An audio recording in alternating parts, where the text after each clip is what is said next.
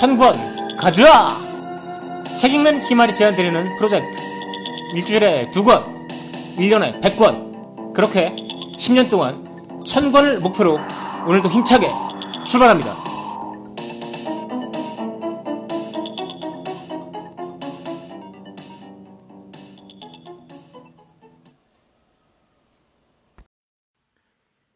새벽 2시 잘 자고 있는데 초인종이 울립니다. 눈을 부비면서 문을 열고 나가보니 한눈에도 부자로 보이는 멋진 신사가 당신에게 아주 공손하게 말합니다. 제가 아주 급해서 그런데 가로 90cm, 세로 210cm 정도 되는 나무판이 필요합니다. 이걸 지금 당장 구해주시면 제가 1만 달러를 드리죠. 상당히 괜찮은 제안이죠. 그래서 곰곰이 생각해봅니다. 근데 아무리 생각해봐도 그런 나무판을 지금 새벽 2시에 어디서 글쎄요 근처 철물점이나 홈디포 같은 데 가면 구할 수 있을 것 같기도 하지만 새벽 2시니까 그거 열지도 않았을 거고 포기해버리고 말죠. 한밤중에 그런 나무판을 어떻게 사, 찾겠습니까? 자 신사는 그 말을 듣고 실망하면서 세워두었던 롤스로이스를 타고 사라집니다. 다음날 점심시간에 점심 식사를 한 다음에 친구와 함께 커피 한 잔을 들고 산책을 하는데 근처에 집을 짓는 공사판이 보이네요. 거기에 보니까 어제 신사가 찾던 바로 그 물건이 쌓여 있습니다.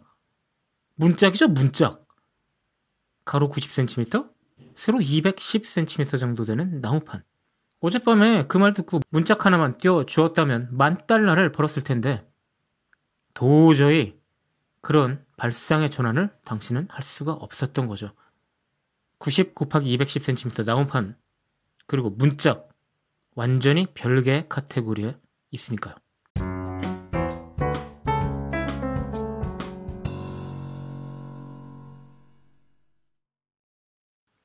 안녕하세요. 책 읽는 희말입니다. 오늘은 엘렌 랭어라는 사람의 마음 챙김이라는 책을 소개해 드리도록 하겠습니다. 마음 챙김, 마인드풀니스 상당히 뭐 유행을 하고 있는 개념이죠. 이 분야에서 엘렌 랭어라는 사람이 책을 쓴 것은 이미 지금으로부터 30년이 넘습니다. 지금은 상당히 유행하고 있는 분야지만 엘렌 랭어는 이 분야에서 어, 연구를 한 것으로서는 굉장히 오래된 사람이고요. 이 분야에서 책을 낸 것도 거의 뭐 최초는 아닐지라도 아주 초기의 사람 중에 하나입니다. 이 책은 굉장히 스테디셀러였던 것을 최근에 다시 개정 증보해서 낸 책입니다.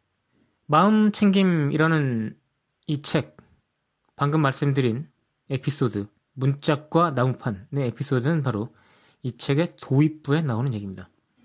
왜 이런 에피소드를 시작할까요? 마음 챙김의 반대말이 뭘까요? 만, 어, mindfulness. 반대말은 mindlessness죠.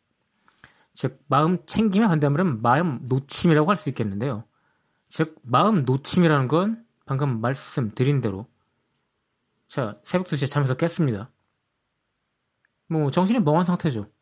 그게 아니더라도 사실 아주 기발한 생각을 할 수 있는 그런 순간순간, 하루에도 몇 차례 찾아오지 않는 그런 순간이 아닌다면, 우리들은 일반적으로 이런 루틴, 어떤 루틴한 패턴에 뻔한 사고방식, 이런 거에 쌓여서 살고 있습니다. 그러다 보니까 90 곱하기 210cm의 나무판, 그것은 문짝이라는 발상의 전환을 하지 못하는 거죠. 이게 바로 틀에 박힌 사고입니다. 즉, 우리의 일상적인 상황, 마음 놓침 상황이라는 것은 범주적 사고와 자동 반응이라는 형태로 나타난다고 저자는 이야기합니다. 제가 오늘 서두에 말씀드린 그런 에피소드가 아니더라도 발상의 전환을 흥미롭게 설명하는 그런 에피소드는 굉장히 많이 있잖아요. 뭐 예를 들어서 강연회 같은 데서도 많이 들을 수 있고요. 또 자기개발서 같은 데서도 그런 거를 경제경영서도 마찬가지고요. 그런 에피소드를 설명하는 그런 책은 굉장히 많습니다. 심지어 술자리에서 친구한테도 자주 듣는 이야기죠. 그런데도 우리는 발상의 전환이라는 것을 잘 하지 못합니다. 그 이유는 뭘까요? 그 이유는 우리 뇌가 워낙 효율적으로 작동하도록 설계되어 있기 때문입니다. 그 방식에 대해서는 이미 데니얼 캐너먼이 생각에 관한 생각, Thinking Fast and Slow에서 매우 잘 표현하고 있죠.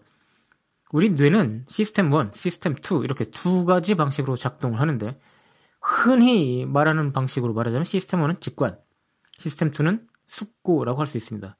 하지만 숙고, 곰곰이 생각하는 것은 상당히 에너지가 드는 일이죠. 그래서 우리는 일상적으로 만나는 다양한 상황에 대해서 미리 만들어 놓은 패턴에 따라서 순간적으로 매우 빠르게 판단을 내립니다.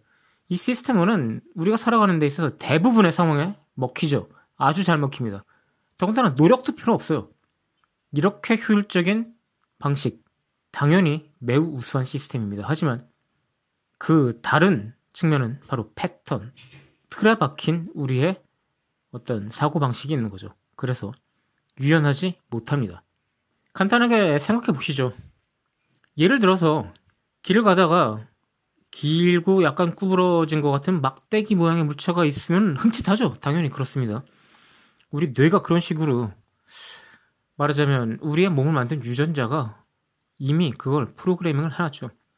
뱀일 수가 있거든요. 뱀한테 물리면 끝장 아닙니까? 흠칫하고 그냥 피하는 게 낫지. 잠깐 그냥 나무 막대기였다고 하더라도 잠시 옆에 사람한테 웃음거리가 되는 게 낫지 죽는 것보단 낫잖아요. 그런데 그렇기 때문에 그런 구부러진 막대기 같은 게 보였을 때 재빨리 피하는 건 매우 훌륭한 반응 방식이죠. 시스템 1입니다. 하지만 만에 하나 그게 고대 이집트 유적에서 발견되었다가 분실된 파라오의 황금재 호렸다면 어떨까요? 와 이거 정말 부와 명성을 거머쥘 수 있는 기회를 놓쳐버린 거죠. 왜? 유연한 사고방식을 하지 못했기 때문에 시스템 1 직권에 의한 매우 효율적이지만 틀에 박힌 사고를 했기 때문입니다. 자, 이 책의 저자 엘렌 랭어는 집에 불은 켜져 있지만 사람이 없는 격이다. 라고 마음 놓침을 설명합니다. 그렇다면 마음 챙김은 사람이 있는 거겠죠. 자, 마음 놓침을 조장하는 것은 세 가지라고 저자는 이야기하는데, 첫째, 범주라는 틀에 갇혀서 사고하는 버릇. 둘째, 생각하지 않고 반응해버리는 자동 행동.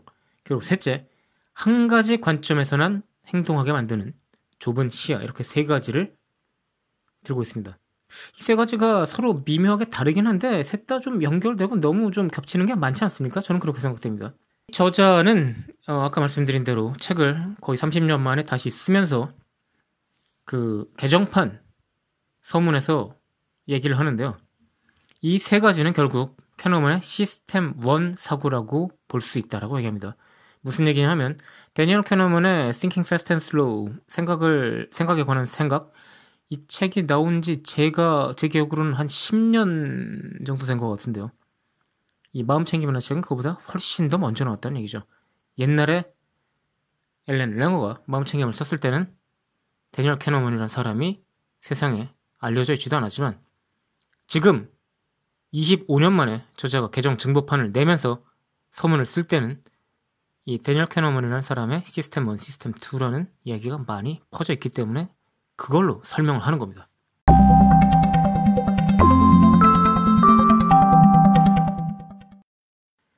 자, 그래서 정확히 겹치는 건 아니지만 마음 놓침과 시스템 1은 거의 같다는 게 저자의 설명입니다.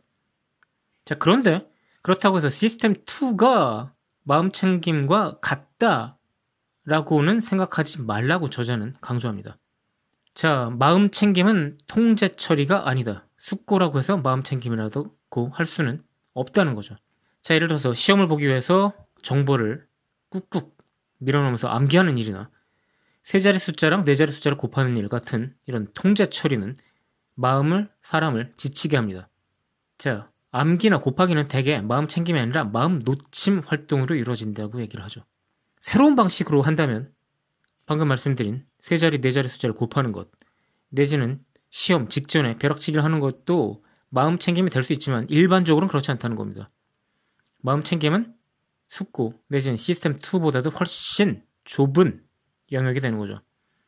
어떤 활동을 마음 챙김 상태로 하려면 참신함이라는 요소가 도입되어야만 한다라고 저자는 강조합니다. 자, 저는 이 부분을 읽으면서 상당히 대단하다라고 생각했는데요.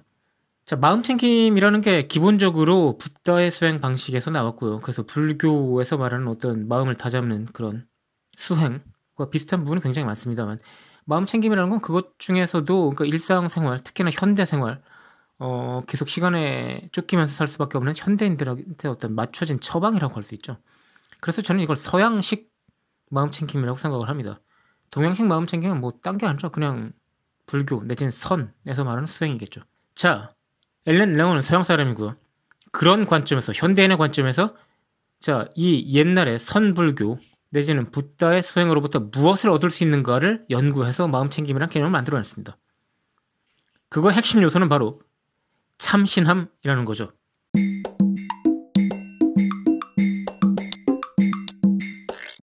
자, 아까 저는 마음 놓침의 세 가지 특징을 말씀을 드렸습니다. 즉, 틀에 갖춰서 사고하는 버릇, 즉, 범주화, 그리고 생각하지 않고 반응하는 자동 행동, 그리고 좁은 시야, 이렇게 세 가지 말씀드렸죠. 이 반대로 행동을 하면 결국 마음 챙김을 우리가 챙길 수 있지 않을까요? 마음 챙김의 핵심적 특성 세 가지를 저자는 이렇게 설명합니다. 새로운 범주를 만드는 것, 새로운 정보에 대해서 개방적인 것, 그리고 상황을 다양한 관점에서 볼 수 있는 것. 자, 이 세 가지를 설명하기 위해서 저자는 모스크바를 공격했던 나폴레옹과 이에 맞서 싸웠던 쿠투조프라는 장군의 차이를 사례로 들어서 설명을 합니다. 자, 나폴레옹은 틀에 박혀서 생각을 했고 새로운 정보를 받아들이려 하지 않았고 다른 관점에서 보지 않고 오직 한 가지의 관점으로 그 상황을 판단한 반면 쿠투조프는 새로운 범주, 즉 도망이 아니라 이것은 청야 전술이다라는 새로운 범주를 만들었고 나폴레옹의 진군에 대해서 다양한 정보를 받아들였으며 다른 관점에서 즉 전투를 지더라도 전쟁을 이긴다는 관점에서 생각을 했기 때문에 한 번도 육지에서는 진 적 없는 나폴레옹의 군대를 패퇴시켰다는 겁니다. 자, 인간은 결과 지향적으로 생각합니다. 인공지능에도 이 공식이 결국 그대로 적용됩니다. 환경에 적응해서 어떤 생명체가 자기 생명을 유지하면서 살아가려면 당연한 거죠. 자, 좋은 결과를 얻었다면 그 행동은 앞으로도 다시 할 가능성을 높이고 나쁜 결과를 얻었다면 그런 행동은 가급적 하지 말아야겠죠. 자, 그런데 우리 유전자는 우리 선조들이 굉장히 척박하고 적대적인 환경에서 살아남기를 지상 과제로 했을 때 그 단계에서 진화가 멈춰 있죠. 현대인들한테 생존은 그렇게 중요한 문제가 아닙니다. 따라서 모든 결과 뒤에 과정이 있음을 인지하는 것이 마음 챙김이다라고 하면서 저자는 결과 지향적 사고가 아닌 과정 지향적 사고를 강력하게 추천합니다. 자, 예컨대 학생들은 논문을 쓸 때 번듯하게 이미 완성된 다른 사람의 논문을 보면서 쓰게 될 수밖에 없죠. 인용도 해야 되고 공부도 해야 되니까. 그러다 보면 계속 쓰는 과정에서 아우 이 사람 내 글은 이 모양인데 이 사람은 진짜 잘 썼네. 내 글은 왜 이 모양일까? 이렇게 생각하면서 그 논문들도 사실은 그렇게 형편없는 과정부터 시작해서 최종 결과물이 됐다는 사실을 완전히 까먹고 결과 지향적으로만 생각합니다. 과정이 있다는 걸 깨달으면 그때부터 새로운 관점이 펼쳐지는 거죠. 자, 과정 지향적 사고는 모든 일을 더 즐길 수 있게 해준다는 장점도 가지고 있습니다. 저자는 골프를 예로 듭니다. 만약에 치기만 하면 자동으로 홀컵으로 빠져 빨려 들어가게 하는 새로운 드라이버가 발명됐다고 생각해보죠. 그럼 누가 골프를 치겠습니까? 골프는 한타 한타 줄여가는 재미로 치는 거죠.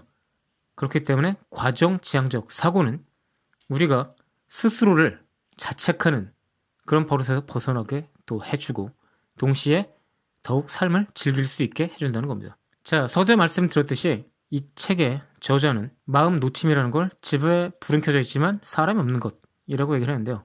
그 반대로 마음 챙김은 투명한 집에서 사는 것이라고 비유를 하고 있습니다. 투명한 집에서 사는 것. 멋진 비유라고 생각하면서요. 음, 새로운 관점에서 생각하기, 그리고 과정을 즐기는 것. 이 두 가지를 이 책에서 배워서 실천했으면 좋겠다 이런 생각을 합니다. 책은 힘을 천권 가져 오늘은 엘렌 랭어의 마음챙김이라는 책을 소개해 드렸습니다. 별 다섯 개, 별 다섯 개 만점을 줄수 있는 책이라고 생각합니다.